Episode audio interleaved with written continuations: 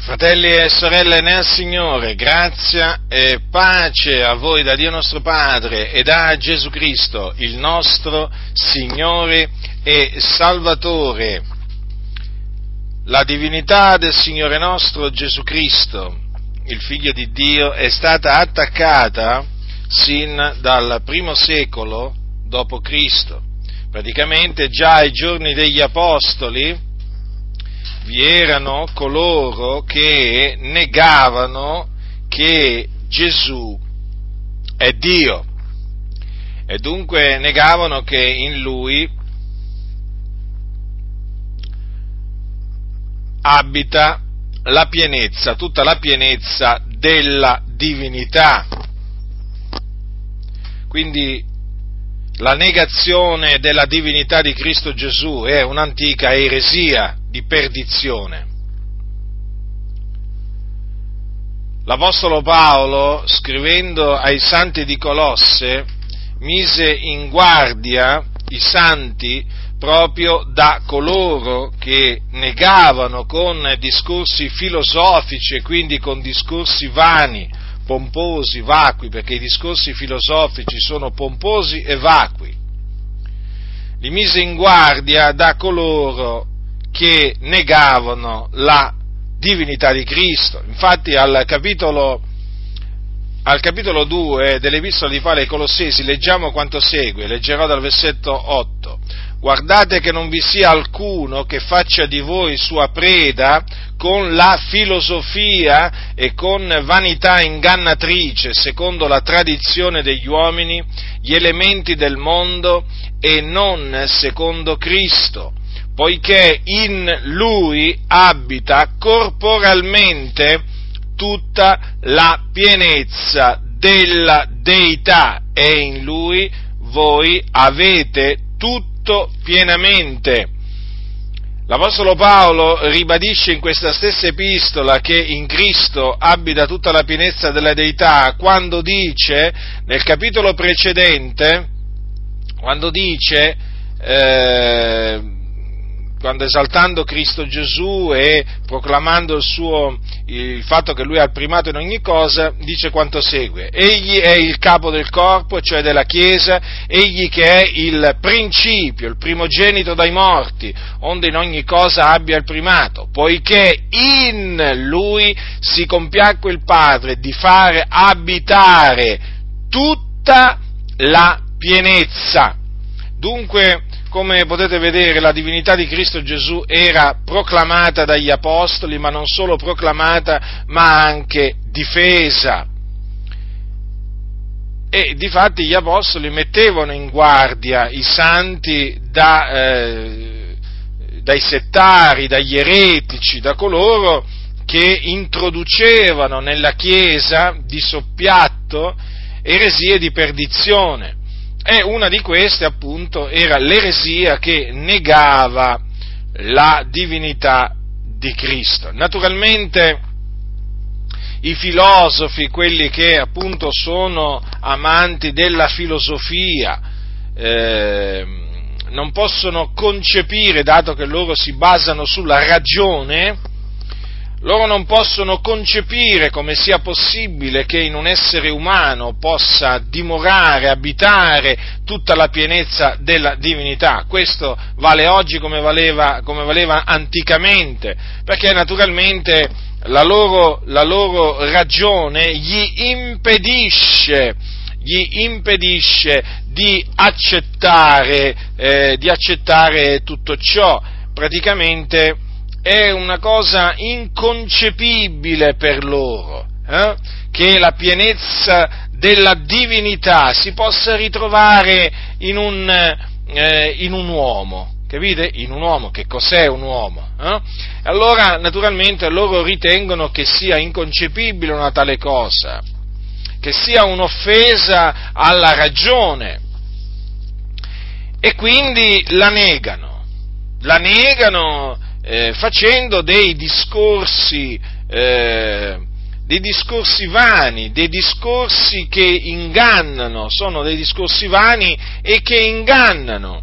Allora bisogna essere, bisogna essere preparati per per rispondere a costoro e turargli la bocca, perché Gesù Cristo è Dio, è Dio benedetto in eterno. Noi lo crediamo perché Egli lo è, non è che lo crediamo così perché ce lo siamo inventato noi, eh? no, lo crediamo perché questa è la verità. La verità è che Gesù Cristo è Dio. Non un Dio, ma Dio. Dunque, la divinità fu attaccata, la divinità di Cristo fu attaccata già ai giorni degli Apostoli. Ancora oggi, e lo è stato nel corso poi naturalmente della storia della Chiesa, eh? non pensate che questa eresia di perdizione si sia estinta, sia scomparsa, no? Ha continuato a esistere, ad affiorare nella storia della Chiesa e ehm, ancora oggi, ancora oggi la divinità di Cristo Gesù è sotto attacco, è sotto attacco ma non solamente da parte degli ebrei, da parte dei musulmani che voi sapete negano che Gesù è Dio, ma è sotto attacco anche da parte di persone che in mezzo alle chiese si definiscono teologi o anche pastori, i quali appunto eh, ritengono che sia inconcepibile, inconcepibile, sì, lo stesso discorso che praticamente fanno i filosofi ritengono che sia inconcepibile pensare che un uomo sia Dio. Dunque voglio mettervi in guardia da, da costoro, perché costoro si trovano in mezzo alle chiese, capite? Si trovano nelle chiese, sì, in denominazioni evangeliche, Ripeto, non sto parlando qua di rabbini, di imam, quello lo sappiamo, negano la divinità di Cristo Gesù. Per i rabbini era semplicemente un maestro di morale Gesù, un uomo, un maestro di morale, per, per i musulmani anche, era un profeta, ma sempre un uomo, non Dio. Quindi eh, per, lo, loro lo sappiamo che eh, gli ebrei e i musulmani, ma come anche naturalmente tanti altri, eh, diciamo che non si definiscono cristiani, lo sappiamo che negano, negano la divinità di Cristo, ma l'attacco più, eh, più pericoloso e, e, talvolta anche meno, eh, meno aperto è quello che viene appunto dal di dentro, quindi praticamente da persone che sono in mezzo ai santi, che appunto eh, eh, si infiltrano per introdurre eresie di perdizione e tra queste eresie di perdizione c'è quella che dice che in fin dei conti Gesù era solo un uomo e non Dio, non poteva essere Dio. E allora cosa dicono costoro praticamente? Che ci sono due Gesù. Ecco perché questa mia predicazione l'ho intitolata Due Gesù? Punto di domanda. Perché in mezzo alle chiese ci sono, chiamiamoli studiosi, professori, storici, insomma, ci sono persone con tanto di titoli accademici, un curriculum studiorum, come lo chiamano loro, di tutto rispetto dal punto di vista umano, che ritengono che ci sono due Gesù. Adesso vi spiego, vi spiego che cosa intendono dire questi anticristi, perché anticristi sono. Questi empi che sono in mezzo a mezzo alle chiese travestiti da cristiani. Praticamente loro dicono che c'è una differenza tra il Cristo della fede e il Gesù della storia o il Gesù storico. Capite? Quindi tenete bene a mente qual è il ragionamento di fondo che loro fanno. Loro dicono che c'è una distinzione tra il Gesù della storia e il Cristo della fede. In altre parole dicono, una cosa è Gesù, il rabbino ebreo che nacque a Betlemme, e fu allevato a Nazareth, però per alcuni in effetti Gesù non nacque a Betlemme per alcuni di questi, ma a Nazareth, figuratevi un po' voi, ci troviamo davanti proprio a persone ignoranti proprio, al massimo livello. Quindi una cosa è parlare di Gesù, il rabbino ebreo, che si attenna alla legge degli ebrei, certo Gesù era ebreo, eh? ma un'altra cosa è il Cristo, di cui parlano gli apostoli. Eh? In particolare l'Apostolo Paolo. Sono due persone differenti. In che senso?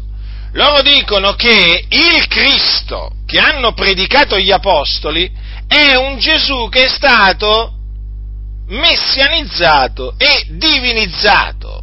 Per cui il Cristo che predicava l'Apostolo Paolo, l'Apostolo Pietro, eh, Giovanni, in effetti non aveva quasi niente a che fare o poco a che fare con il Gesù ebreo che visse in Israele. Il quale, dicono sempre questi anticristi, ma non pensò mai di essere il Cristo e non disse neppure mai di essere Dio. Ma allora qualcuno si potrebbe domandare, ma allora com'è sto fatto? Beh, loro dicono che furono in seguito i discepoli di Gesù, quelli di origine ellenica o quelli che avevano simpatia per la cultura ellenica o che erano pieni di cultura ellenica, che divinizzarono Gesù, facendolo diventare un essere preesistente, un Dio disceso dal cielo, risalito in cielo dopo la resurrezione dei morti. In altre parole, furono i discepoli del Signore Gesù che crearono questi miti, lo mitizzarono praticamente a Gesù, ne hanno fatto un personaggio mitologico. Dio, preesistente alla sua nascita, poi disceso, in, disceso dal cielo, venuto in terra, eh? e poi morto, risuscitato, asceso di nuovo in cielo. Insomma, la sostanza qual è? Che secondo questi anticristi Gesù è stato fatto diventare Dio dai suoi discepoli. E quindi noi ce lo siamo ritrovati oggi, eh? ce lo ritroviamo oggi nel 2017 come Dio. Che ignoranti che siamo noi, eh? Loro dicono, guarda che ignoranti quei cristiani. Adorano un uomo, eh? Che è stato fatto Dio dai suoi discepoli, no? Quindi noi saremmo ignoranti, noi non comprendiamo niente, siamo gente superstiziosa, gente senza cervello praticamente. Il cervello ce l'hanno loro, noi non ce l'abbiamo il cervello. Noi siamo fuori di noi stessi. Quando, quando, parliamo di Gesù come Dio benedetto in eterno, come la parola di Dio fatta carne, no, ma noi siamo fuori, fuori di noi stessi, noi crediamo alle superstizioni, noi crediamo alle, ehm, noi crediamo alle costruzioni teologiche che hanno fatto Paolo, Giovanni e così via su Gesù, ci hanno costruito tutta sta mitologia, capite? Quindi, quindi, la colpa di chi è? La colpa è dei discepoli, degli apostoli del Signore, in particolare, diciamo, quelli presi particolarmente di mira da questi anticristi sono Giovanni, il discepolo che Gesù amava, e l'Apostolo Paolo, l'Apostolo Paolo che addirittura viene considerato il fondatore del cristianesimo da, da, non, pochi, da non pochi di questi anticristi. Dunque la colpa eh, di questa eh, divinizzazione di Gesù ricade, ricade sulla testa degli apostoli del Signore, che presero quel umile falegname di Nazareth e lo trasformarono in Dio. Ora, ci sono studiosi proprio che si sono messi a fare questa opera demoniaca con eh, il pretesto di ricercare, eh, diciamo, tramite uno studio obiettivo, quello che concerne il Gesù della storia, il personaggio Gesù, il personaggio storico. In altre parole, loro dicono, noi, eh, voglio dire, vogliamo esaminare un insieme di vogliamo esaminare non solamente i Vangeli canonici, ma anche altri scritti che sono extra biblici, per eh, diciamo, capire in effetti chi era veramente Gesù, perché il Gesù che ci ha propinato la Chiesa eh, eh, non, è un Gesù alterato, la cui immagine è stata, è stata alter, alterata. E ci sono proprio studiosi, studiosi che proprio fanno conferenze, studiosi famosi, eh, eh, che praticamente dopo che hanno fatto questa ricostruzione storica loro, come presentano Gesù? Perché loro dicono, ecco, noi adesso vi presentiamo il vero Gesù, eh? quel Gesù che è vissuto in Israele duemila anni fa, adesso vi facciamo sapere noi chi era. E chi era Gesù per costoro? Era un saggio ebreo che naturalmente si spostava di città in città, di villaggio in villaggio, però che non morì per la remissione dei nostri peccati, non risuscitò dai morti, ma predicò un Vangelo sociale, un Vangelo sociale per il miglioramento della società. E eh, presentò un Dio, eh, un Dio d'amore, ma mai un Dio vendicatore, questo dicono questi anticristi, E eh, però cosa è successo? È successo che appunto eh, ci furono alcuni che si sono messi a, scri- a, scrivere su Gesù, hanno scritto appunto i Vangeli che poi sono diventati Vangeli canonici, dove hanno inserito parole azioni di Gesù che in effetti Gesù non disse mai e non fece mai. Sono tutte eh, elaborazioni, invenzioni, queste cose delle, mh, delle prime comunità cristiane. E quindi gli autori di quelli che sono chiamati Vangeli canonici non sono assolutamente attendibili. Addirittura sono arrivati alla conclusione che una minimissima parte dei detti di Gesù, per esempio, in Matteo, Marco, Luca e Giovanni, una minimissima parte furono probabilmente dico probabilmente pronunciati da Gesù, perché tutti gli altri furono inventati, gliel'hanno messo in bocca a Gesù tante parole, per esempio io e il Padre siamo, siamo uno, eh, chi ha visto me ha visto il Padre, eh, io sono il Padre, il Padre è me, insomma quelli, quei passi naturalmente che dichiarano la divinità la divinità di Cristo, di Cristo, Gesù sono stati inventati, sarebbero stati inventati dai discepoli in questo caso da Giovanni, per fare diventare, per divinizzare, divinizzare Gesù.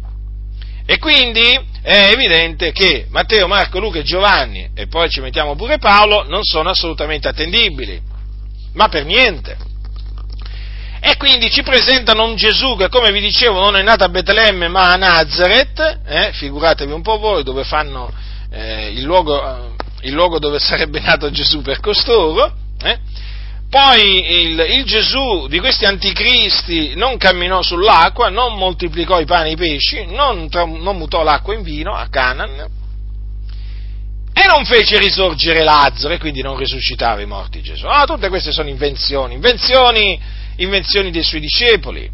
Poi, per quanto riguarda naturalmente eh, la sua morte, sì, è avvenuta la sua morte, ma non fu una morte espiatoria. Ma quando mai si può pensare che un Dio d'amore eh, offre il suo figliuolo come, eh, come prezzo di riscatto, no? per riscattare gli uomini dai loro peccati? Quando mai si può pensare eh, che un Dio d'amore possa eh, mandare il suo figliuolo eh, a morire, no? per, per, morire sulla, sulla, croce per i nostri peccati e spargere il suo sangue. No, no, impossibile. Eh, il Dio non, alcun, alcun spar- non, ha, non poteva richiedere alcun spargimento di sangue al suo figliolo, a Gesù, ammesso che Gesù era il figliolo di Dio. Perché questi anticristi parlano così. Quindi Gesù morì, ma la tomba vuota è una finzione, praticamente anche questa se la sono inventata i suoi discepoli, perché Gesù non risuscitò fisicamente dai morti. Quindi eh, la credenza nella resurrezione di Gesù, secondo questi studiosi, eh, si basa semplicemente su delle eh, esperienze visionarie di Paolo, eh, perché voi sapete che poi il Signore apparve pure a Paolo, ma poi di Pietro, Maria, Maddalena e così via. quindi, praticamente sarebbero state una sorta di allucinazioni, eh? ebbero allucinazioni, diciamo, collettive, hm? e eh, quindi si inventarono la risurrezione di Gesù. Ecco fa, Gesù è risuscitato, l'abbiamo visto, quindi è risuscitato. D'altronde questi anticristi, sapete come ragionano? Ragionano in questa maniera e dicono, beh, ma Gesù quando è risuscitato mica, mica è scritto che apparve a Ponzio Pilato, mica è scritto che apparve a Erode, eh, non è che è scritto che apparve agli increduli, apparve ai suoi discepoli. Quindi a noi chi ce lo dice che in effetti la resurrezione fu un evento storico? Beh, la morte sì, fu un evento storico, la sua crocifissione è innegabile, però la sua resurrezione non può essere definita un evento storico, perché? Eh, perché? Perché l'hanno visto solo i suoi discepoli. E vatti a fidare dei discepoli di Gesù, e vatti a fidare dei discepoli di Gesù, eh? che così tanto il Maestro che erano pronti a inventarsi di tutto, e quindi si, la, si, sarebbero inventati pure la risurrezione. Ora, naturalmente, la base, la base, da cui partono costoro, questi anticristi, qual è? Che Gesù non può essere Dio, capito?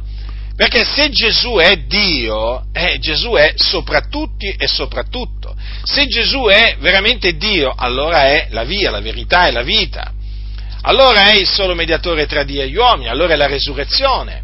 Capite? Allora è il buon pastore, allora è il salvatore del mondo, allora è l'alfa e l'omega, il principio e l'alfine, eh? il primo e l'ultimo. Capite? E allora va adorato, e allora è diverso da tutti gli altri uomini, allora è il maestro, non, so, non, so, non solamente un maestro, ma il maestro. Allora non è più semplicemente un profeta, ma è il profeta.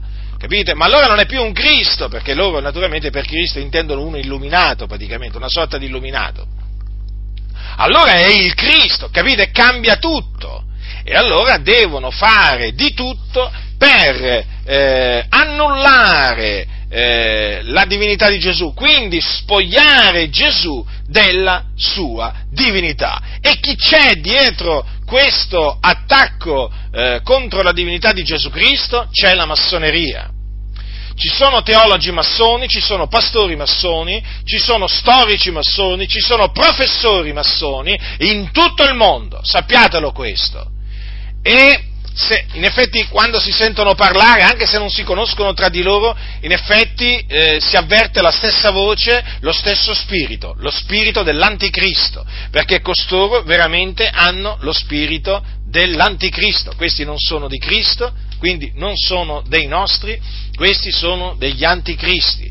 Allora, qualcuno potrebbe... Eh, peraltro, peraltro, c'è una, una, una cosa interessante che a quanto pare colui che ha dato origine a questo filone di ricerca eh, sul, del Gesù storico, eh, in inglese si dice cast for the historical Jesus, sta, sarebbe stato un filosofo tedesco di nome Hermann Samuel Reimarus, hm?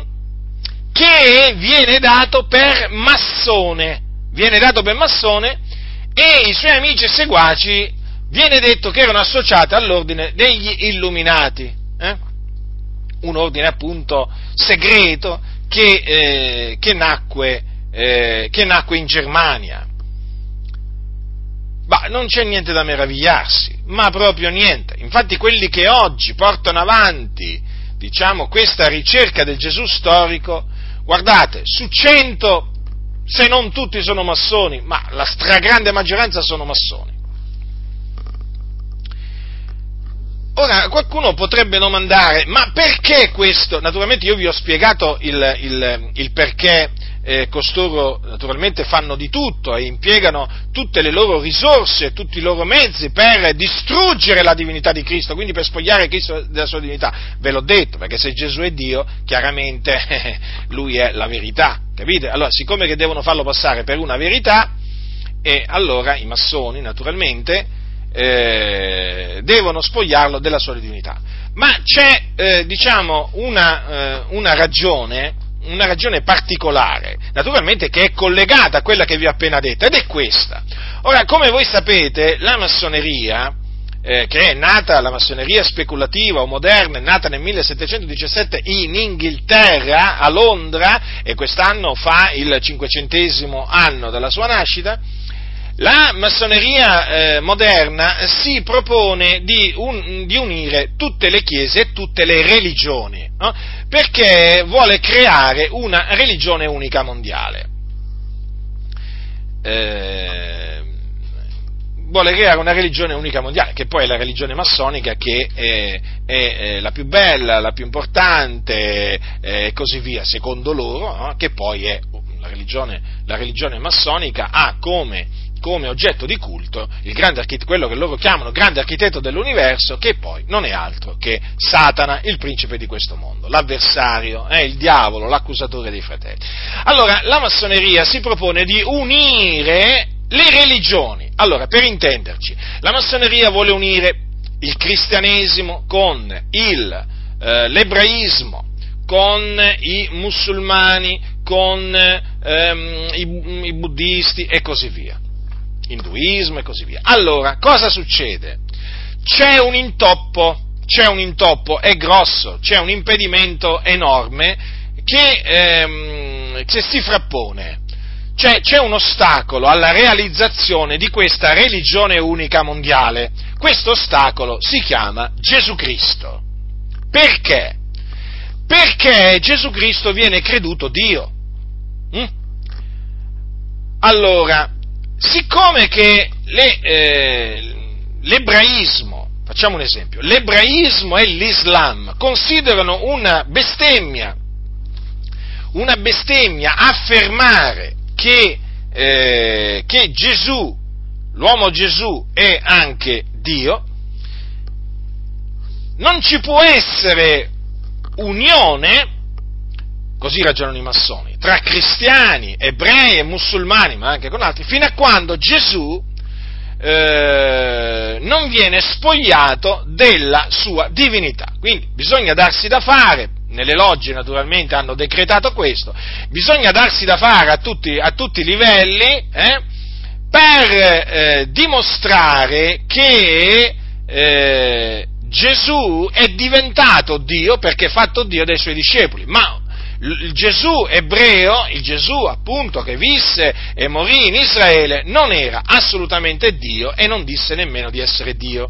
Capite dunque? Allora, Gesù deve essere, fatto, deve essere eh, fatto diventare un semplice uomo, esclusivamente un uomo, un maestro di morale, poi che sia profeta, maestro di morale, questo poco importa. Però l'importante, dicono i massoni, che sia spogliato della sua divinità, perché è quella che ci complica, loro dicono, tutto, tutti i piani, capite? Gesù complica i piani a tutti praticamente, ma questo noi lo sappiamo benissimo, lo sappiamo benissimo, Gesù è sempre stato una pietra d'intoppo, eh, un sasso d'inciampo per gli increduli e lo è ancora oggi. Allora, siccome che questi anticristi, perché i massoni sono degli anticristi, vogliono unire le religioni, devono, devono per eh, unire eh, i cristiani, ai musulmani, agli ebrei e così via, devono spogliare Gesù della sua divinità. Quindi hanno creato due Gesù. Hanno creato il Gesù storico che non era Dio, non pensò mai di essere Dio, non disse mai di essere Dio, hm? e il Gesù della fede, chiamiamolo, chiamiamolo così, no? che è quello che praticamente hanno costruito ad arte gli apostoli. Eh? E quindi Giovanni l'ha fatto diventare la parola che era Dio, poi la parola è stata fatta carne, Paolo l'ha fatto diventare il, il nostro grande Dio, e insomma, eh, siccome che ehm, questi qui devono eh, in, tutte le maniere annullare la divinità di Cristo, hanno creato questa, ehm, questa divisione, questa contrapposizione eh, tra questi due Gesù, capite? Quindi il Gesù, della, il Gesù, della, storia, il Gesù personaggio storico e il Gesù della fede, quello praticamente in cui crediamo noi, capite? Che secondo questi anticristi sarebbe una, una costruzione teologica eh, dei suoi discepoli che si sono inventati parole, azioni, miracoli, insomma un po' di tutto, insegnamenti, no? Tutto per far apparire quell'umile falegname di nome di Gesù di Nazareth per appunto qualcuno che non era, eh? e quindi presentarlo al mondo ellenico come un Dio, anzi come Dio, capite? Per avere presa naturalmente poi sulle folle, pensate un po' voi, la mente diabolica di questi massoni. Eh? Considerate che mente diabolica hanno questo. Ma chi è che può ideare una cosa del genere se non il diavolo, se non Satana? E infatti proprio Satana l'ha ideata. L'ha ideata sta cast for the historical, com'è che, eh, for, the, for the historical Jesus. Proprio il diavolo, proprio. Si avverte proprio che questo è un attacco proprio nato proprio nelle tenebre. Mh, mm, eh, per opera di colui che è il diavolo, Satana, l'avversario, il seduttore di tutto il mondo. Allora, dovete considerare questo, fratelli. Quando noi parliamo della massoneria, eh, non è che parliamo di una, di una società di bocciofili, eh? di, di, qualche persona anzianotta, alcuni anzianotti che si radunano per giocare a carte, capito? Cioè, quando parliamo della massoneria stiamo parlando di un'associazione satanica che è poi anche segreta, occulta. E di questa, eh, di questa, eh, di questa associazione, eh, di questa organizzazione, a livello mondiale fanno, fanno parte milioni di persone, ma non sono gente del volgo, capite? Cioè nella massoneria ci sono i capi di Stato, ci sono i ministri, ci sono i più potenti capi religiosi, prendete per esempio il capo della Chiesa anglicana, prendete il presidente o il segretario, quello che è del, della federazione, eh, che ne so, prendete qualsiasi federazione a livello mondiale, prendete l'Alleanza Evangelica Mondiale, ecco, prendete questa, va? Di cui c'è una branca pure in Italia. È chiaro, è governata da, dalla massoneria, infatti è nata in una, in una, loggia massonica a Londra. Allora, prendete, prendete il Consiglio Mondiale delle Chiese, anche quello è in mano alla massoneria prendete la federazione lì delle chiese, il consiglio delle chiese in America, anche quello, in mano alla massoneria, poi prendete i mass media, i più potenti, dalla CNN a NBC, tutti quanti, prendeteli tutti, in America io dico, poi qui in Italia non ne parliamo, anche qui, tutti i mass media, Televi- le televisioni, le più potenti radio, le più famose radio, le più importanti case editrici, le più importanti case editrici, capite? Tutte le università, tutte le università, eh, sono in mano alla massoneria, sono lì i massoni, si annidano proprio lì. Tutte le associazioni culturali, più o meno tutte, ma sono tutte chiaramente dirette da massoni.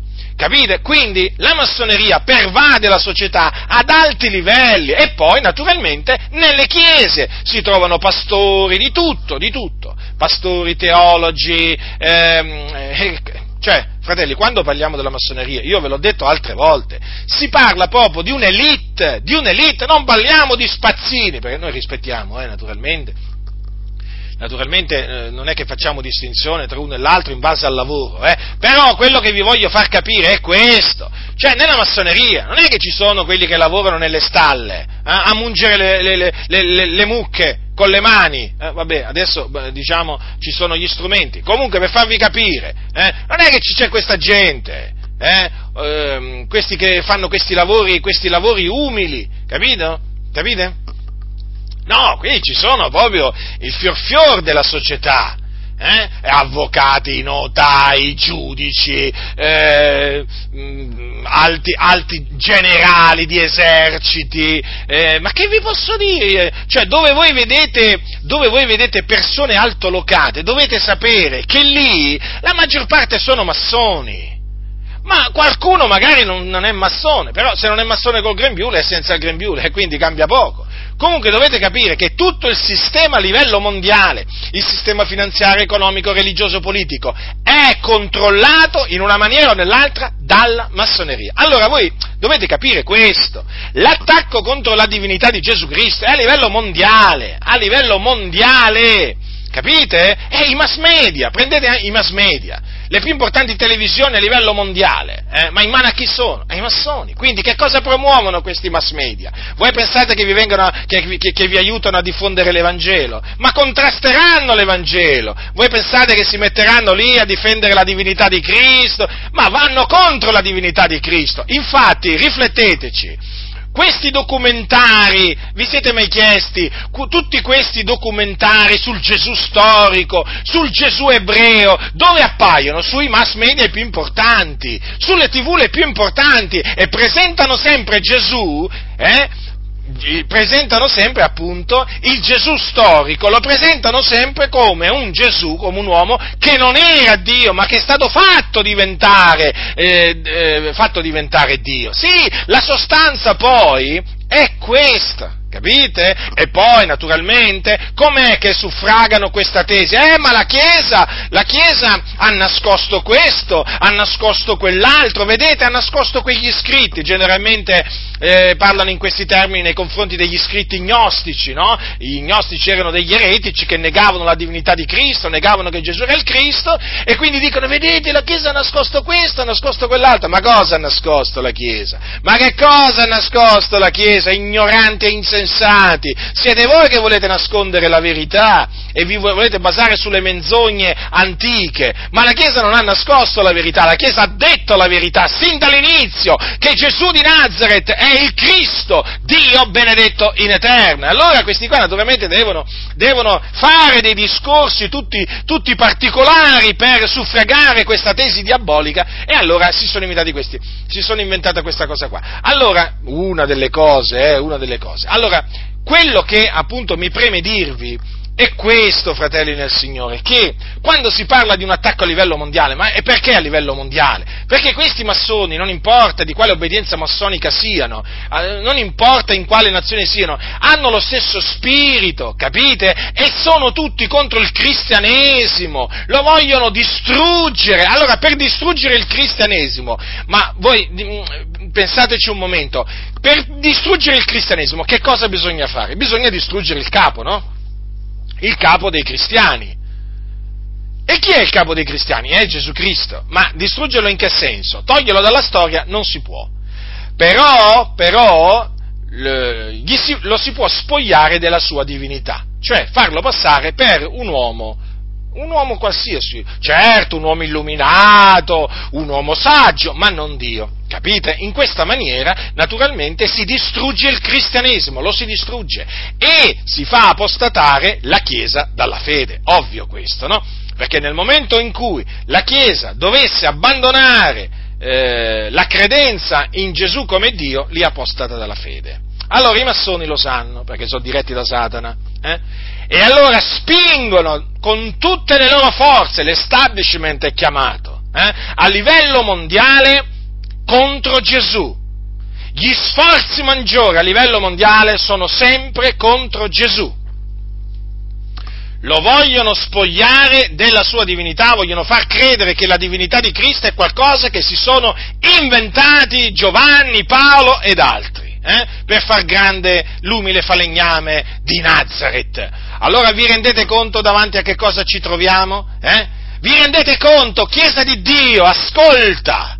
ascolta, non turarti le orecchie, ascolta e svegliati, perché a livello mondiale c'è un attacco senza precedenti contro la divinità di Cristo Gesù, contro il capo della Chiesa e la Chiesa quindi che è colonna e base della verità deve alzarsi, deve levarsi in difesa del suo capo, di Cristo Gesù il figlio di Dio e quindi deve levarsi in difesa della divinità del Signore nostro e Salvatore nostro Gesù Cristo. Sì, ci sono loro, sempre loro ci sono, ci sono, hanno un nome diverso che nell'antichità, ma sono sempre loro. Eh? Sono gli eretici, gli eretici antichi che adesso sono eretici moderni, anticristi antichi che sono anticristi moderni. Le eresie comunque sono sempre, sono sempre quelle. Quindi, fratelli del Signore, la situazione qui è drammatica, capite?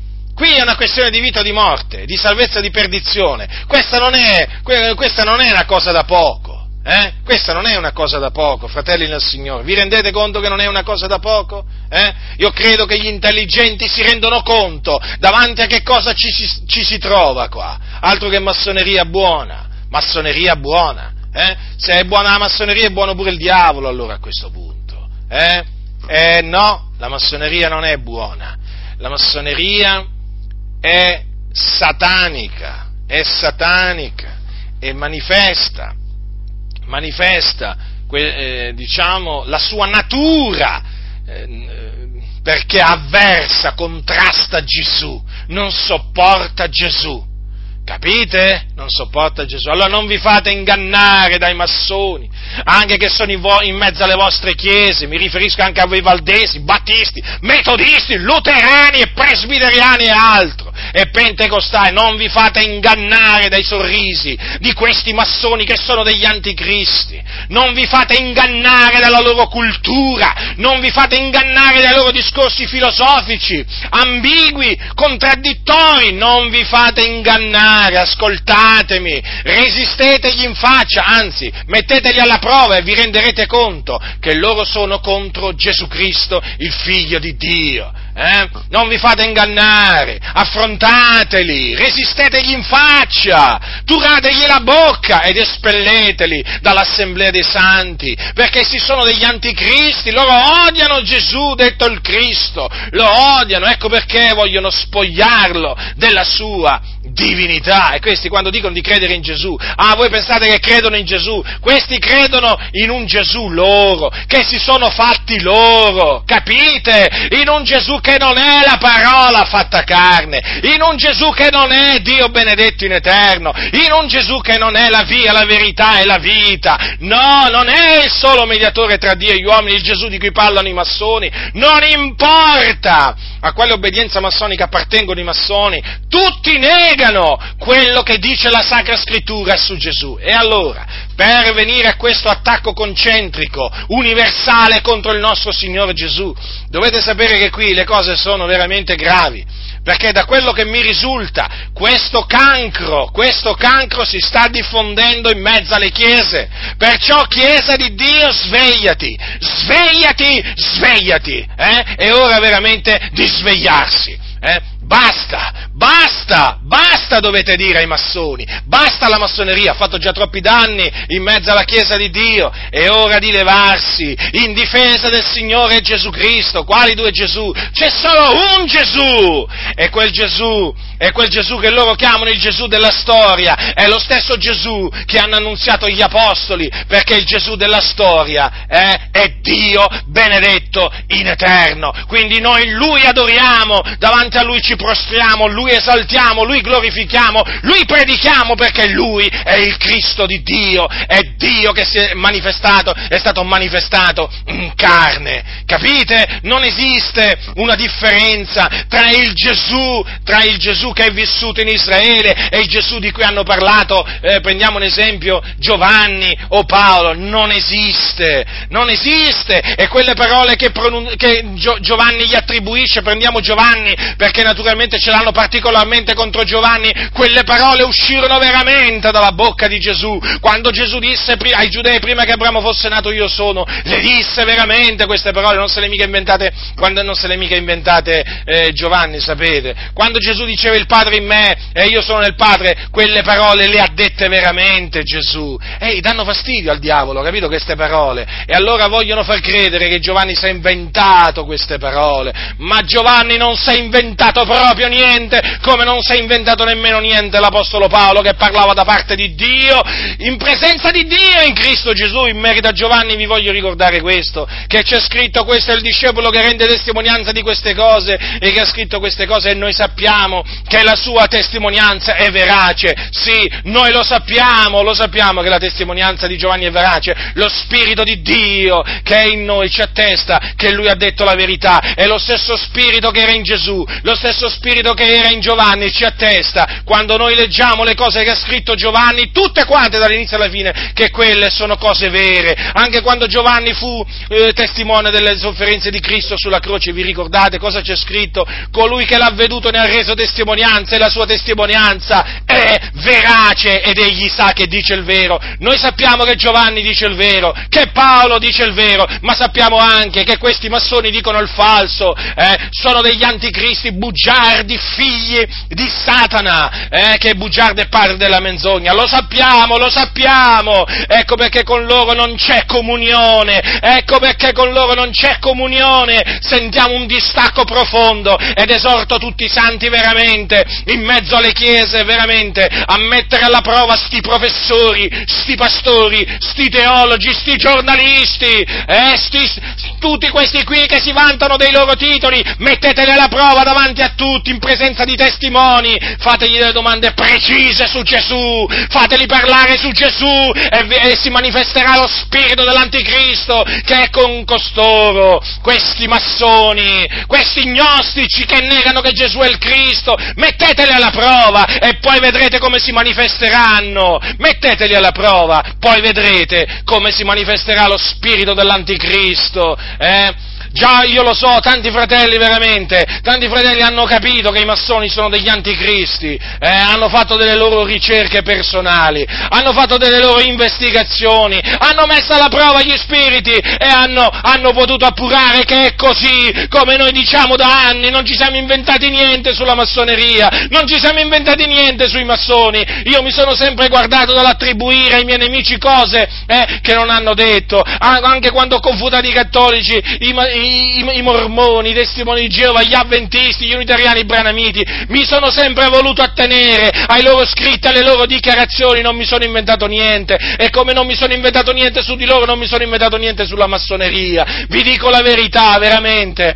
è così, e quelli che conoscono la verità sanno che dico, che dico la verità, certo, è chiaro, i massoni non potete pretendere che vi vengano a dire che Butindaro Giacinto dice la verità sul loro conto, e ci mancherebbe, e ci mancherebbe, però vi posso dire una cosa, i massoni comunque lo ammettono in una maniera un po' particolare, vi avverto, i massoni dei, lanciano dei messaggi in codice, la, stanno lanciando dei messaggi in codice per confermare, per addire ai loro fratelli massoni che quello che io ho detto nel libro La massoneria smascherata è la verità. E quindi eh, ho preso le cose come stanno. Sono dei messaggi in codice, fratelli nel Signore che loro sanno come dare quando parlano a voce e anche quando scrivono. E uno di questi messaggi in codice è la triplice negazione. La triplice negazione, lo ripeto, quando i massoni fanno una triplice negazione, sia scritta che orale, stanno dicendo il contrario di quello che stanno negando. Praticamente stanno facendo un'affermazione e non una negazione. Capite? Vi faccio un esempio pratico. Allora, se un massone, che, su cui ve le devo dire queste cose, fratelli e signori, perché qui sono dei serpenti questi qua, e non voglio che voi rimaniate ingannati. Allora, quando per esempio un massone mh, mm, cominciano a circolare delle voci su qualcuno e si dice che è un massone, eh, allora, eh, ma ci sono delle prove comunque, eh, ci sono dei testimoni e così via, allora, eh, quando questo massone è importante, praticamente fa una dichiarazione o, diciamo, la fa fare a un portavoce, qualcuno. Qui naturalmente parliamo sempre di persone importanti, eh, ve lo ripeto. Allora, eh, per, ehm, per attestare che lui è massone, però negandolo, allora la dichiarazione più o meno è questa.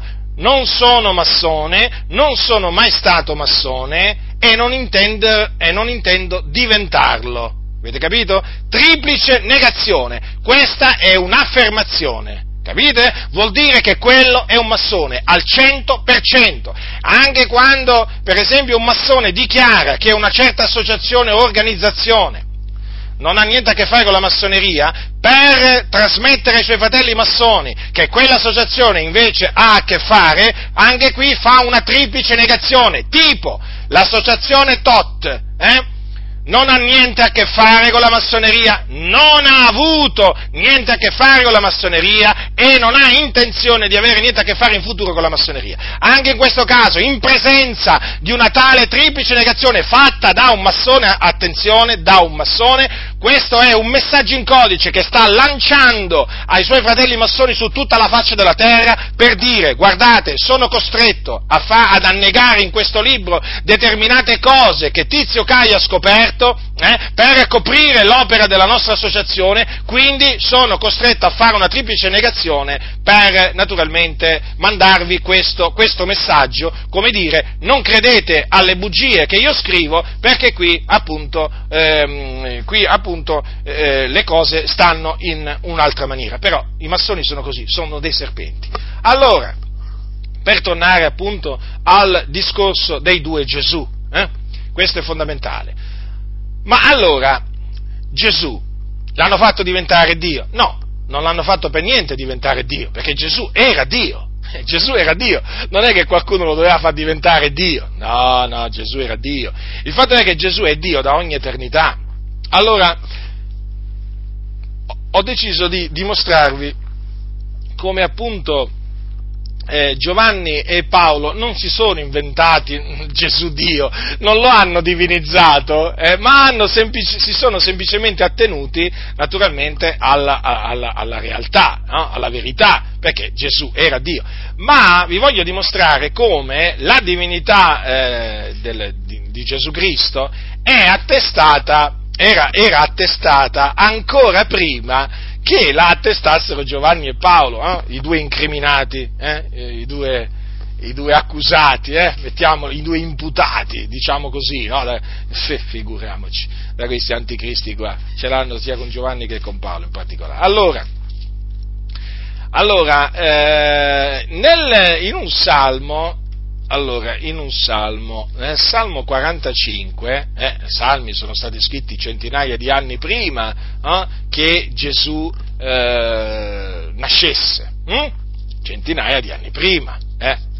Allora, vediamo che cosa, eh, che cosa, detto, cosa aveva detto il salmista. Allora, il salmista aveva detto queste parole. Ascoltate, Salmo 45, versetto eh, 6 e 7. Il tuo trono, Dio, è per ogni eternità. Lo scettro del tuo regno è uno scettro di dirittura. Tu ami la giustizia e odi l'empietà. Perciò il Dio, l'Iddio tuo, ti ha unto d'olio di letizia a preferenza dei tuoi colleghi. Ora, voglio farvi notare appunto che qua si parla di un'unzione, di un'unzione che ha ricevuto il Dio. Da chi l'ha ricevuta eh, questa unzione il Dio? Dall'Iddio suo. Ora, queste parole sono state riprese centinaia e centinaia di anni dopo dallo scrittore agli ebrei, quindi qua già siamo in un periodo eh, dopo la, la, morte, la risurrezione e l'ascensione di Gesù in cielo. Ascoltate che cosa c'è scritto nella lettera, nell'epistola agli ebrei, eh? ascoltate. Allora, dice così, eh, voglio leggerlo dall'inizio, dall'inizio, dai, dall'inizio. Il Dio dopo aver in molte volte e in molte maniere parlato anticamente ai padri per mezzo dei profeti, in questi ultimi giorni ha parlato a noi mediante il suo figliolo, che egli ha costituito erede di tutte le cose, mediante il quale pure ha creato i mondi, il quale, essendo lo splendore della sua gloria e l'impronta della sua essenza, e sostenendo tutte le cose con la parola della sua potenza, quando ebbe fatta la purificazione dei peccati, si pose a sedere alla destra della maestà nei luoghi altissimi, diventato così di tanto superiore agli angeli di quanto il nome che ha eredato è più eccellente del loro. Infatti, a qual degli angeli disse egli mai tu sei il mio figliolo, oggi ti ho generato, e di nuovo io gli sarò padre ed egli mi sarà figliolo? E quando di nuovo introduce il primogenito nel mondo, dice tutti gli angeli di Dio l'adorino, e mentre degli angeli dice dei suoi angeli fa dei venti e dei suoi ministri fiamme di fuoco, dice del figliolo, il tuo trono, oh Dio, è nei secoli dei secoli, è lo scettro di rettitudine, è lo scettro del tuo regno. Tu hai amato la giustizia e hai odiato l'iniquità, perciò Dio, l'Iddio tuo, ha unto te d'olio di letizia a preferenza dei tuoi compagni. E ancora tu, Signore, nel principio fondasti la terra, i cieli sono opera delle tue mani, essi periranno, ma tu dimori, invecchieranno tutti come un vestito, e li avvolgerai come un mantello, e saranno mutati, ma tu rimani lo stesso, e i tuoi anni non verranno meno. E da qual degli angeli dissegli mai, siedi alla mia destra, finché abbia fatto dei tuoi nemici lo scabello dei tuoi piedi? Non sono egli egli non tutti spiriti ministratori mandati a servire a poi di quelli che hanno ad eredare la salvezza? Vedete che qui lo scrittore fa una, una, una, distinzione netta tra gli angeli e Gesù Cristo, il figlio di Dio. Com'è che lo chiama Gesù? Lo chiama Dio. Eh? riprendendo, citando un passo scritto centinaia, centinaia, centinaia, centinaia di anni prima.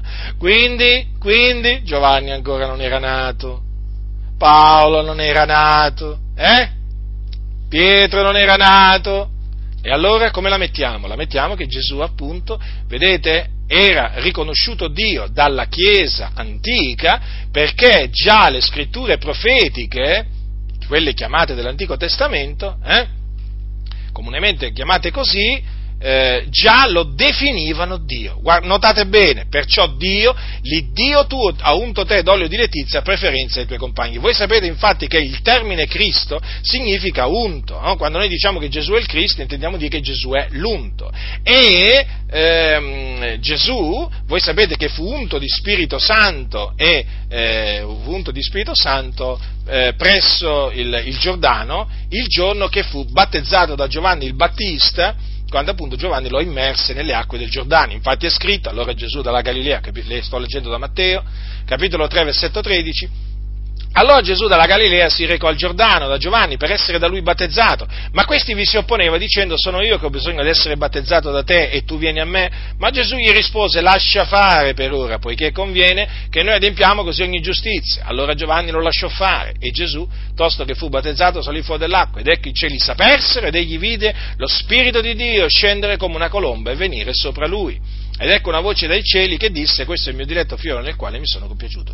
Ecco, fu in quella circostanza che Gesù Cristo fu unto di Spirito Santo perché Dio fece scendere il suo Santo Spirito sopra Gesù.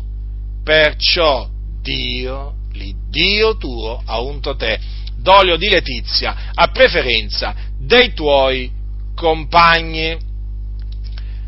E poi non vi dimenticate, non vi dimenticate che uno dei, nomi, uno dei nomi di Gesù è Dio potente. Eh sì, non solamente Emanuele, eh, che significa Dio con noi, ma anche Dio potente. Infatti, infatti in Isaia cosa c'è scritto? Cosa c'è scritto? Andiamolo a leggere, capitolo 9. Poiché un fanciullo ci è nato, un figliuolo ci è stato dato, l'imperio riposerà sulle sue spalle, sarà chiamato così, era mirabile, Dio potente, Padre eterno, principe della pace, per dare incremento all'impero, una pace senza fine al trono di Davide e al suo regno, per stabilirlo fermamente e sostenerlo mediante il diritto e la giustizia, da ora in perpetuo, questo farà lo zelo dell'Eterno degli eserciti. Quindi vedete, quel fanciullo che nacque a Betlemme era il figliuolo di Dio, che Dio Padre diede Mm?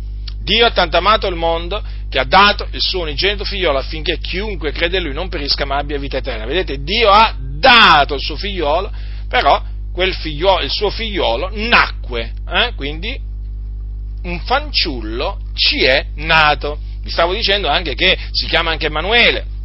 Infatti, quando, quando Dio predisse la, ehm, il concepimento eh, il concepimento di Gesù per opera dello Spirito Santo in una, ehm, in una, in una giovane vergine, cosa aveva detto? Il Signore stesso vi darà un segno, ecco la giovane concepirà, partorirà un figliolo e gli porrà nome Emanuele, appunto che significa il Dio con noi. Eh? Infatti Gesù Cristo è Dio.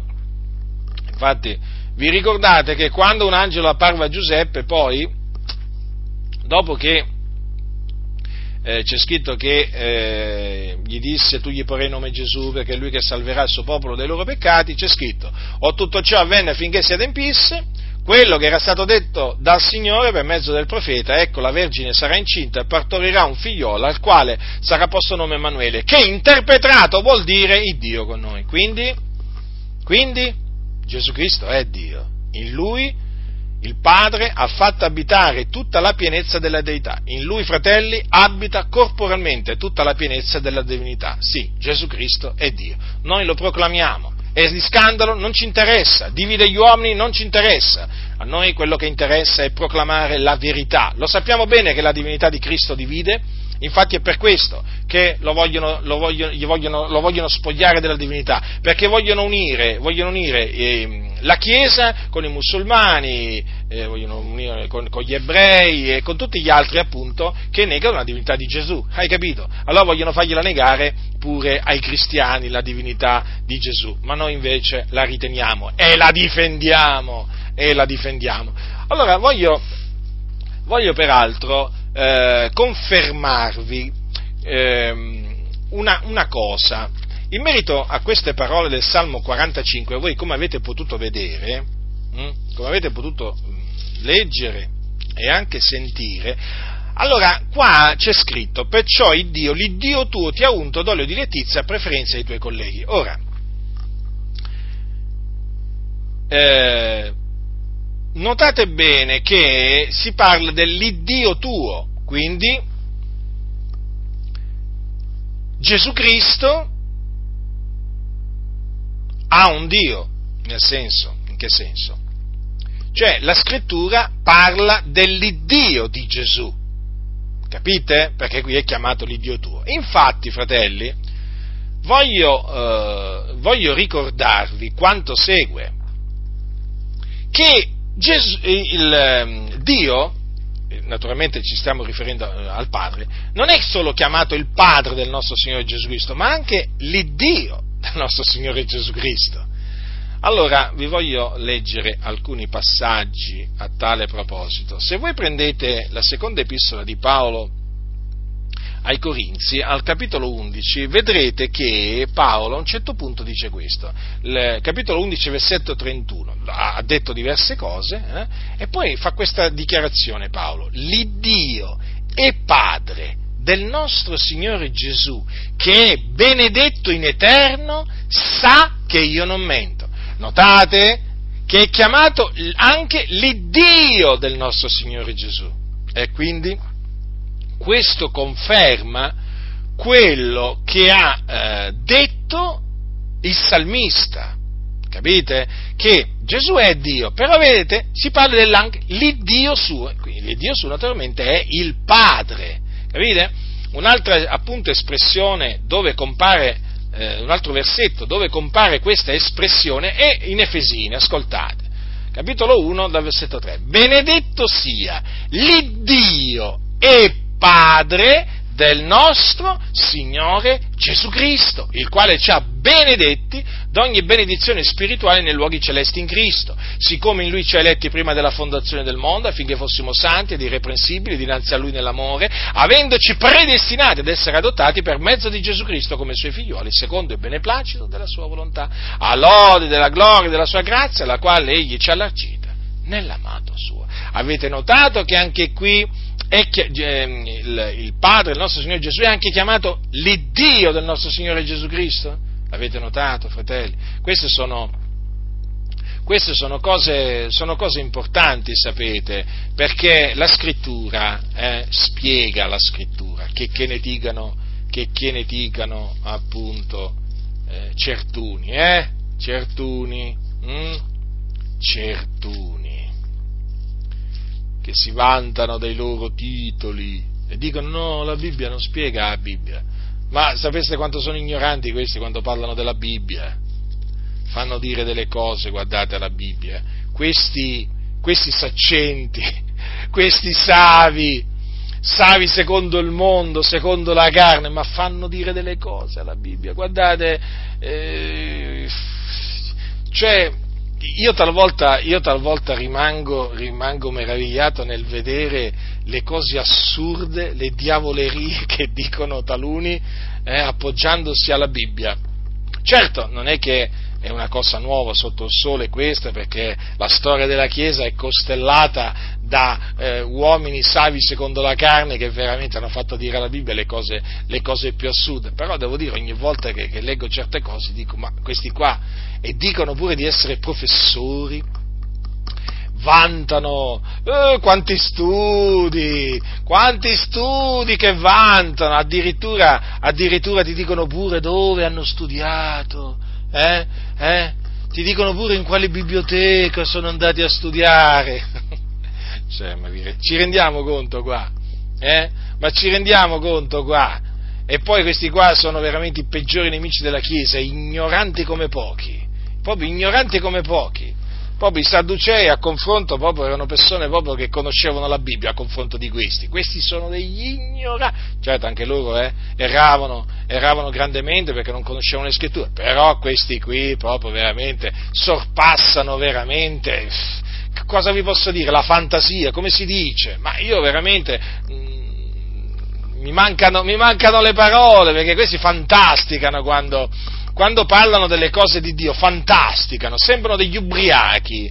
Avete mai sentito parlare un ubriaco? Ecco, ecco, eh, uno che ha bevuto magari tre fiaschi di vino, ecco, ci, gli mettete la Bibbia davanti a uno che eh, ha bevuto tre fiaschi di vino e voi che cosa pensate che ne possa venire fuori? Quale discorso assennato potrà venire fuori? Eh? mettetelo lì a leggere la Bibbia, ecco, questi qua, questi professori, questi storici, veramente sembrano degli ubriachi, ve lo posso assicurare, sembrano degli ubriachi perché fanno dire alla Bibbia il contrario di quello che dice la Bibbia, ma poi si inventano delle cose assurde, vedono delle cose che non ci sono, fanno apparire cose veramente, sembrano dei maghi questi, sembrano dei maghi. Eh, in effetti, eh, ricordiamoci sempre che i massoni eh, praticano anche la magia no? nelle logge, quindi ne sanno qualcosa di magia. Eh? Fanno sparire, fanno apparire, sembrano veramente dei prestigiatori. La Bibbia la usano veramente, sì, sì, per fare i, loro giochi di prestigio, sono chiamati così, sono opere demoniache. Però. Capite? E infatti vi ho detto, ci sono fior fior di studiosi che appunto addirittura fanno nascere Gesù a Nazareth. A Nazareth! Ma vi rendete conto? E questo naturalmente per quale ragione? Cioè, è una ragione molto semplice. Perché il Cristo doveva nascere a Betlemme. Allora, se loro fa, spostano la, il luogo di nascita, eh, il luogo di nascita, lo spostano da Betlemme a Nazareth, eh, certo, non si può più dire che poi si sono adempiute le scritture, nel senso quella scrittura secondo cui il Cristo doveva nascere a Betlemme di Giuda. Ricordate? Mm?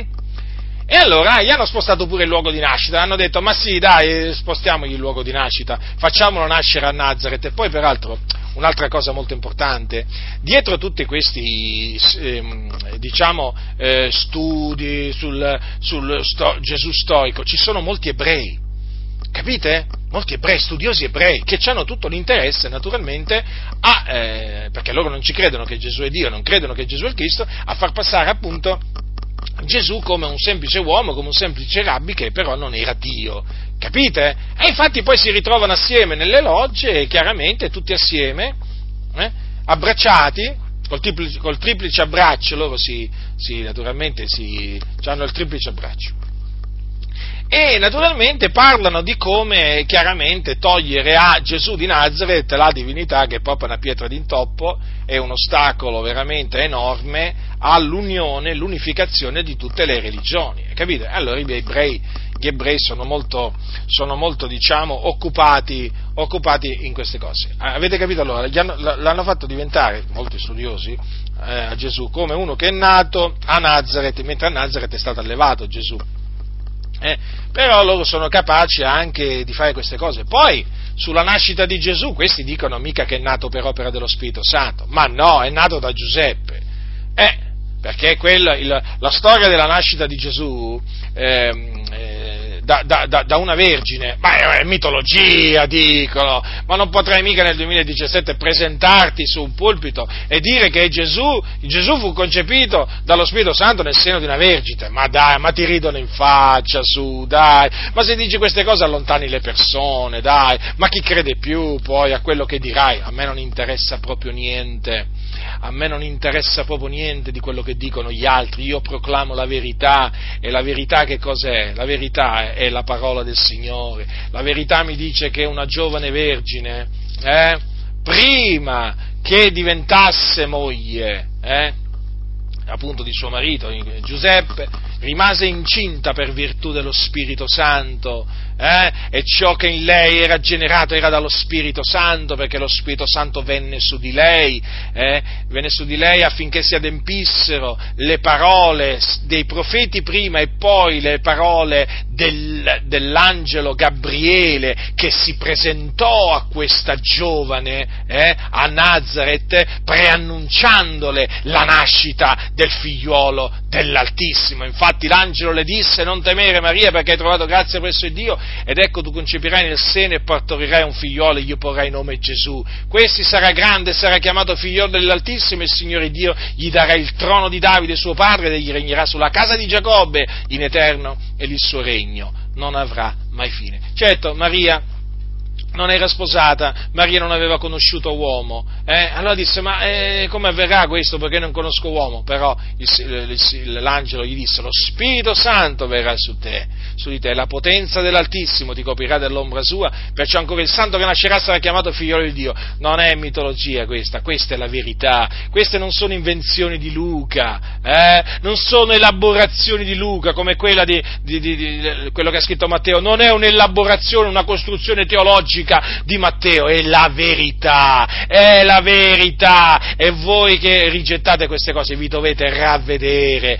ravvedere, convertire dai vostri peccati e credere nel Signore Gesù, perché altrimenti ve ne andrete all'inferno quando morirete, ve ne andrete all'inferno, eh? voi che prendete, voi che adesso nella vostra ignoranza e stoltezza prendete prendete appunto piacere nel contrastare la verità che è in Cristo, ve ne andrete all'inferno se non vi ravvedete, io vi ho avvertiti e guardate che l'inferno esiste, sapete, l'inferno esiste e là ci sono tanti che vi hanno preceduto, sapete, che ragionavano come voi, eh? che sì, ridevano, ridevano come ridete voi, eh? anche se è un riso amaro in questo periodo per voi, ma là ci sono i vostri fratelli massoni all'inferno, i vostri fratelli gnostici sono all'inferno, lì c'è il pianto e lo stridore dei denti e li raggiungerete presto anche voi se non vi ravvedete.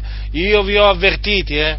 Vi ho avvertiti. Allora vi stavo dicendo, fratelli del Signore, che questi naturalmente fanno nascere Gesù da un normale accoppiamento no? eh, di un uomo e una donna, certo perché devono togliere a Gesù il primato, capite? Certo perché Gesù na- diciamo, concepito dallo Spirito Santo, generato dallo Spirito Santo, beh, è un uomo, è, è, è un, uomo, è un uomo Dio, eh? è un uomo sì, ma anche Dio, è un uomo disceso dal cielo, eh? è qualcuno disceso dal cielo, come in effetti Gesù è disceso dal cielo, perché Gesù ha detto sono disceso dal cielo. Eh? Era in cielo ed è disceso dal cielo. E allora questi qua naturalmente per, eh, per eh, metterlo allo stesso livello di tutti gli altri uomini, devono combattere eh, strenuamente contro sua, eh, il suo concepimento per, mi, eh, miracoloso Capite? Ah, ma voi cristiani credete ancora a queste storielle, a questa favola del concepimento miracoloso di Gesù? Non è una favola, non è una favola, le favole sono le vostre, sono le vostre le favole, quelle di Osiride e di tanti altri personaggi mitologici, sono quelle le favole, ignoranti, insensati, pieni di studi, eh? Savi secondo la carne, pazzi agli occhi di Dio. O sapete che siete pazzi agli occhi di Dio? Pazzi! Potete, potete pubblicare tutto il vostro curriculum dovunque, ma può essere lungo chilometri il vostro curriculum studiorum. Agli occhi di Dio la vostra sapienza è pazzia! E voi sapete cosa siete? Siete dei pazzi! Siete dei pazzi agli occhi di Dio perché vi vantate eh, della, vostra, della, vostra, della, vostra, sapienza. Allora se volete diventare savi, se volete diventare savi agli occhi di Dio, dovete diventare pazzi come noi. Eh? Dovete diventare pazzi come noi, sì, perché noi siamo pazzi, eh? Siamo pazzi noi, però noi ci, ci gloriamo nel Signore di essere pazzi. Eh? Siamo sulla via della salvezza, siamo dei pazzi ma siamo sulla via della salvezza, meglio essere pazzo sulla via della salvezza che invece savio, applaudito dagli uomini, essere sulla via della perdizione. Infatti eh, nel, in Corin, in, eh, sì, Paolo ai Corinzi che cosa, che cosa gli ha detto? Se qualcuno fra voi si immagina di essere savio in questo secolo, diventi pazzo affinché diventi savio, perché la sapienza di questo mondo è pazzia presso il Dio, la sapienza di questi professori storici, filosofi, pazzia presso il Dio. Allora cosa bisogna fare? Cosa bisogna fare per diventare veramente savi? Bisogna diventare pazzi, allora bisogna credere, bisogna credere nella pazzia della predicazione, bisogna credere nella parola della croce, così è chiamata la pazzia della predicazione, ma ci rendiamo conto come il Signore prende i savi nella loro astuzia, come il Signore veramente si fa beffe, si fa beffe, l'Iddio Altissimo di questi qua, di questi, di questi, fiori, di questi fili d'erba qua, eh, che pensano di essere Dio eh, si fa beffe, pensate un po', la pazzia di Dio è più savia degli uomini, la debolezza di Dio è più forte degli uomini, eh? E poi dice sempre Paolo, dice che visto che nella sapienza di Dio il mondo non ha conosciuto il Dio con la propria sapienza, è piaciuto a Dio di salvare i credenti mediante la pazzia della predicazione. Ecco, qui c'è proprio, eh? Che parole sublimi Pensate, fratelli, il Signore, al Signore è piaciuto salvarci mediante la pazzia della predicazione, ma ci rendiamo conto? Ma ci rendiamo conto? Ci ha messo sulla via della salvezza tramite questo messaggio che è veramente un messaggio pazzo, pazzo agli occhi, agli occhi del mondo. Il messaggio è Cristo e Lui crocifisso per i nostri peccati, secondo le scritture, è risuscitato il terzo giorno corporalmente, secondo le scritture. Che volete? Dio fa quello che vuole, il Dio regna, eh? Eh, egli è Dio veramente e ci ha salvati mediante questo messaggio che non è altro che l'Evangelo, l'Evangelo, potenza di Dio per la salvezza di ognuno che crede. Certo, per noi l'Evangelo è potenza di Dio, per altri, per altri veramente è proprio pazzia, uno scandalo, è uno scandalo, voi sapete no, che per, per i giudei per i, per i giudei è scandalo, per i, per i gentili pazzia, no? ma per noi, per noi che siamo chiamati, tanto giudei quanto greci, eh, predichiamo Cristo, diceva Paolo, potenza di Dio e sapienza di Dio. Quindi, vedete, questi savi secondo la carne che sono indaffarati a spogliare Gesù della sua divinità, alla fine, che cosa sono? Ma che cosa sono? Non sanno niente, sono degli ignoranti brancolano nel buio, sono sulla via della perdizione. Io quando penso a quelli che già sono, quelli, questi qua, che sono morti e sono andati all'inferno, terribile, uh, terribile, quello che stanno patendo questi savi secondo la carne, che mentre erano in terra giravano, facevano conferenze eh, per dire no, ma cosa dite? Il Gesù della storia è completamente diverso dal Cristo della fede, eh, lo gridavano, eh, interviste alla televisione, televisioni, alle radio, scrivevano su questo, su quell'altra rivista, eh, eh, sì, abbiamo fatto degli studi, secondo degli studi recenti, secondo questo studioso, secondo quell'altro studioso, in effetti Gesù non disse mai di essere Dio, non pensò mai di essere Dio, eh, dicevano, strombazzavano tutte queste menzogne, sono morti, sono scesi nel fuoco dell'inferno, e adesso? E adesso che gli sarà valso? Eh? Tutta la loro fama, tutta la loro sapienza, che gli è valso? Eh? Gli sono valse le fiamme, ecco che cosa gli sono valse. Per quello che io fino a che sono in vita griderò veramente, griderò al mondo di ravvedersi, di credere nell'Evangelo e a questi qua che si trovano in mezzo alle chiese, eh? a questi savi secondo la carne, veramente dico quello che ha detto Paolo, mi limito a dire quello che ha detto Paolo, non vi ingannate, eh, se qualcuno fra voi si immagina di essere savio in questo secolo, diventi pazzo affinché diventi savio, perché la sapienza di questo mondo è pazzia presso Dio. Infatti, attenzione, dice Paolo sempre, è scritto, egli prende i savi nella loro astuzia e altrove il Signore conosce i pensieri dei savi e sa che sono vani.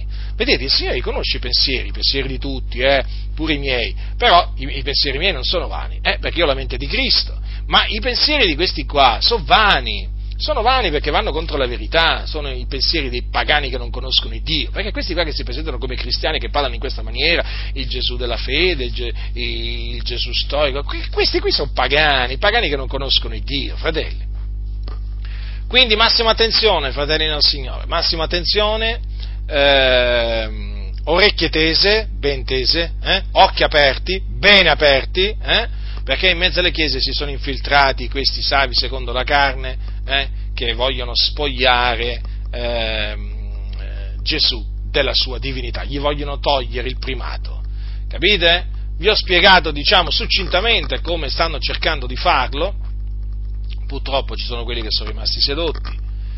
Quindi vi esorto a stare fermi nella fede, nel figliolo di Dio, a rimanere attaccati alla parola di Dio, a continuare a credere che eh, Gesù di Nazareth è il Cristo, quindi colui nel quale si sono adempiute le scritture profetiche, e quindi colui che è morto per i nostri peccati, secondo le scritture, che fu seppellito, che risuscitò il terzo giorno secondo le scritture, e che apparve ai suoi discepoli e di continuare a credere che Gesù di Nazareth è Dio benedetto in eterno, che quindi va adorato, va adorato, va adorato perché appunto egli è Dio, tutti gli angeli di Dio lo adorano, in cielo gli angeli di Dio adorano Gesù, quindi noi che facciamo sulla terra? Non l'adoriamo, così non sia, noi l'adoriamo, noi adoriamo Gesù Cristo, non è idolatria questa, non è idolatria, idolatria è adorare un pezzo di legno, è adorare, adorare una creatura eh? anziché il creatore. Eh? Quella è idolatria, ma adorare Gesù non è idolatria perché Gesù è Dio.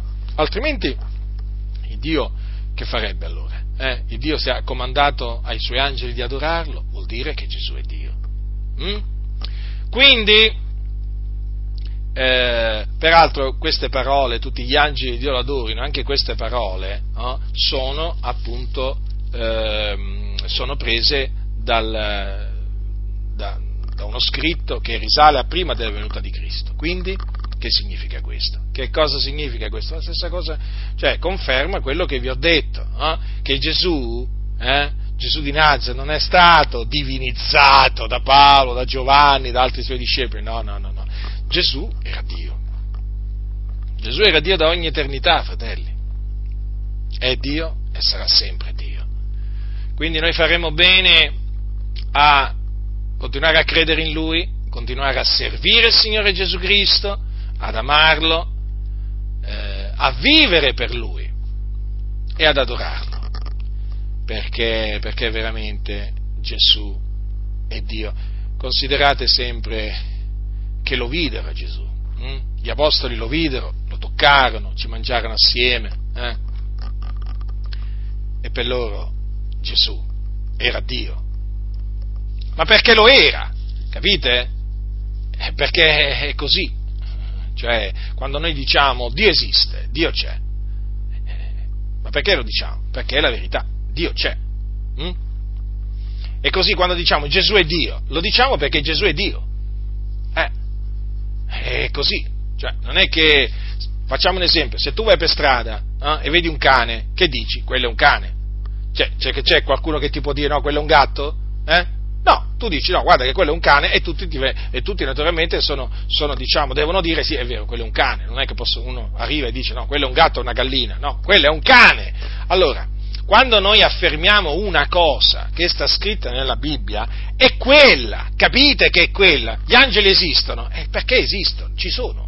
La Bibbia parla degli angeli perché ci sono. Se non esistevano, se non fossero esistiti, la Bibbia non ne parlava. Capite? Capite? Allora, perché la Bibbia parla di Gesù come Dio? Ma perché Gesù era Dio. La parola era, nel principio era la parola, la parola era con Dio, la parola era Dio.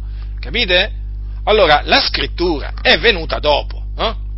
Non è venuta dopo la scrittura? Certo che è venuta dopo, è venuta dopo la creazione, dopo la fondazione del mondo. Allora, ma Gesù era Dio prima della fondazione del mondo.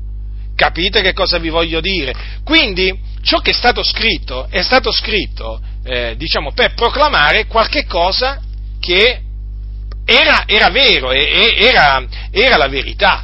Capite, fratelli del Signore, che cosa, che cosa intendo dire? Eh, cioè, Gesù era nel cielo prima che il Dio creasse il mondo. Eh, era là, era là, era la parola, la parola era con Dio, la parola era Dio. Poi naturalmente, poi chiaramente Dio ha creato, ha creato, tutte le cose mediante la parola e poi ha creato, ha creato, pure, il, ha creato pure, l'uomo, poi naturalmente c'è stata la storia dell'uomo. No?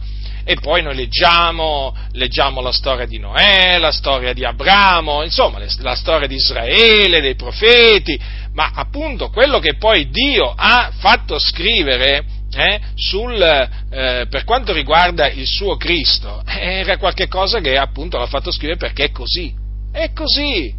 Quando Giovanni, quando Giovanni, ha scritto quelle parole, che sono tra le più famose no? nella Bibbia, nel principio era la parola, la parola era con Dio la parola era Dio, cioè lui l'ha scritto e sospinto dallo Spirito Santo, da parte di Dio, non influenzato dall'ellenismo o eh, da qualche corrente filosofica del suo tempo, no, l'ha scritto spinto da Dio perché doveva scrivere quello che era in quel tempo. Allora, naturalmente, Dio lo ha sospinto a scrivere quelle parole, perché era così. Era così, non è che questa è un'opinione di Giovanni, no, no, no, no, no. Questa è la parola di Dio. Capite, fratelli nel Signore? Quindi, quando noi diciamo che Gesù è Dio, diciamo che Gesù è Dio perché era Dio, era Dio, ancora prima che il mondo fosse. Capite, fratelli nel Signore, di chi stiamo parlando qua? Eh? Di colui che è al di sopra di tutto e di tutti appunto proprio però per questo è odiato, è odiato.